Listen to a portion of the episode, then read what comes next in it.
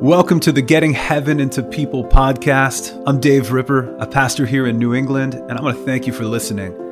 After two years of the pandemic, almost all of us are hurting in some way, and so many of our churches are reeling. To address the deeply felt need Christians and churches have, I've designed this podcast to invite us to experience deeper healing and freedom over a 40 day journey as we pursue spiritual transformation together. I'm praying today's episode helps you experience greater joy, contentment, and confidence in your life and walk with God. So as you listen, may God's grace and peace be with you. Well, welcome to the Getting Heaven into People podcast. I'm Dave Ripper, and we're spending 40 days together discovering how we might experience greater spiritual freedom which is what occurs when the life and love of God flows in us and through us more and more when heaven gets into us. Last time we explored what the goal of the Christian life is it's union with God. And this idea comes from 2 Peter 4 1, among many other texts of Scripture. But here in Peter's second epistle, we read, Thus he has given us through these things his precious and very great promises so that through them you may escape from the corruption that is in the world because of lust, and may become participants of the divine nature.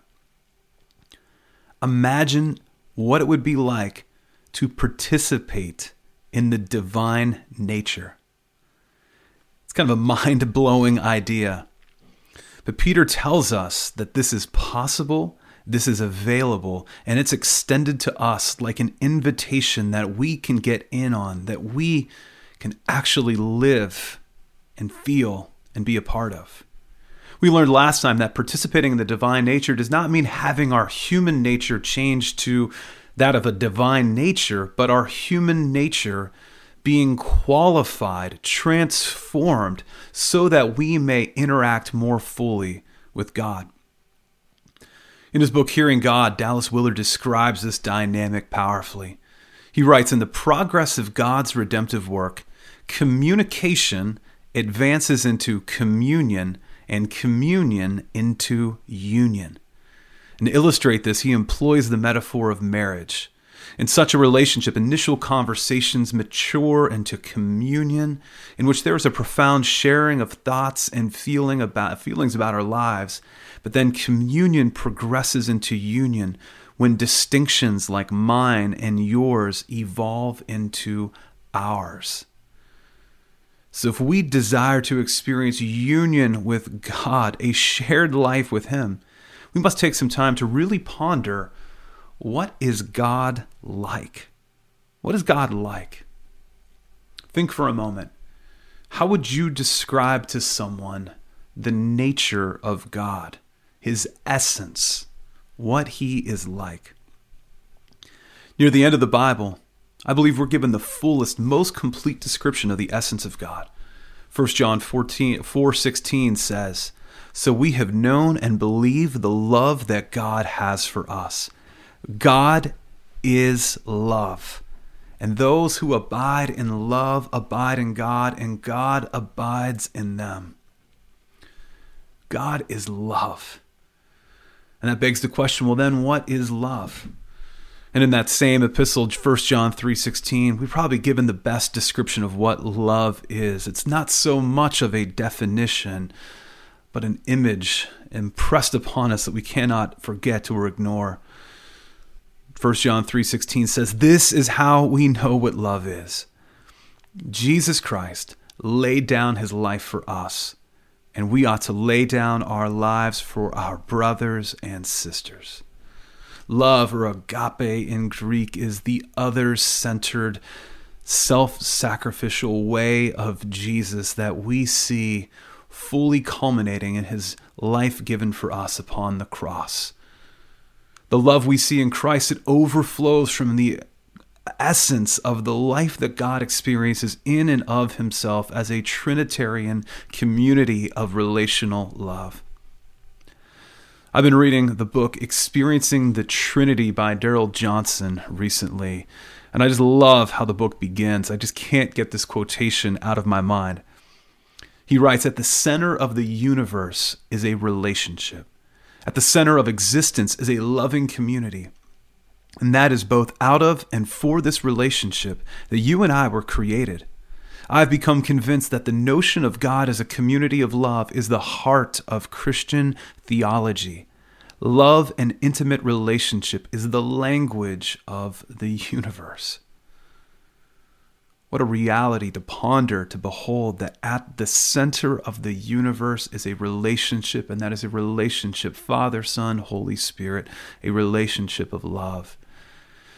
Years before Guter wrote this, or Darrell Johnson rather wrote this, C.S. Lewis describes how God is an infinitely happy being because each member of the Trinity is seeking to glorify the other members of the Trinity rather than to glorify his own person.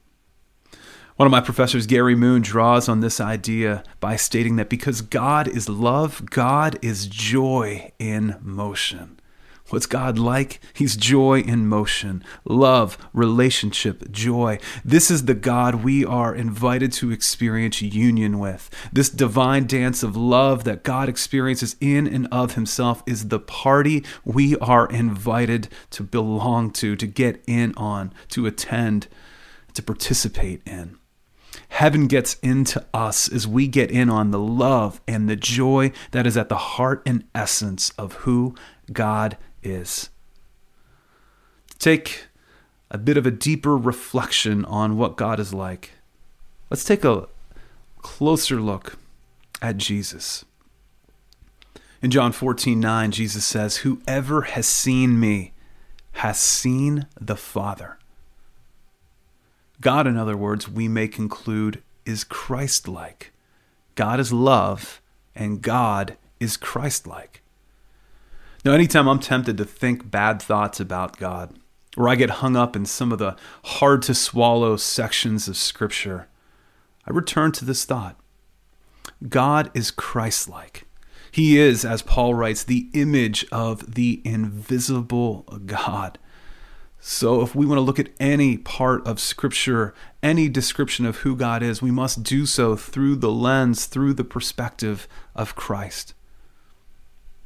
Jesus says that he has come that you might have life and have it to the full, have it to the limit. This is God's desire for you through Christ. Jesus communicates with us so that we could have a communion with him, and through that communion, he hopes that his joy might be in us and that our joy would be complete. And so, as we grow toward union with God, we will grow in joy we will experience a pervasive sense of well-being because as Psalm 16:11 says, in God's presence, in your presence is the fullness of joy. So when you think of God, I hope and pray you think of God as love, as the loving relationship that exists at the very heart and center and core of the universe. We're given a more concrete picture of what this would look like in our own world through the incarnation, through the through Jesus. Because God is Christ-like. And if we are invited into a union with God like this, then growing into the image of God, into people who are pervaded with this same agape love, is at the very crux of what the spiritual journey is all about. So we'll delve deeper into the stages of the spiritual journey in our next episode. But for now, I'd love to invite you just to pause for a moment right where you are. Be still. Imagine Jesus drawing near to you right where you are, right as you are. Imagine him looking lovingly at you because that's how he sees you. Can you see him? What's it feel like to see him seeing you with love? May you right now feel the acceptance, receive the grace, sense the desire that he has for you now and his longing for you to be one who would draw ever closer to him, to participate in the divine nature. See Jesus seeing you lovingly. And so, Father, Son, Holy Spirit, we thank you for your unfathomable love for us. And as we look at you, looking lovingly at us, may we be transformed in the presence of your heavenly eternal love. Amen.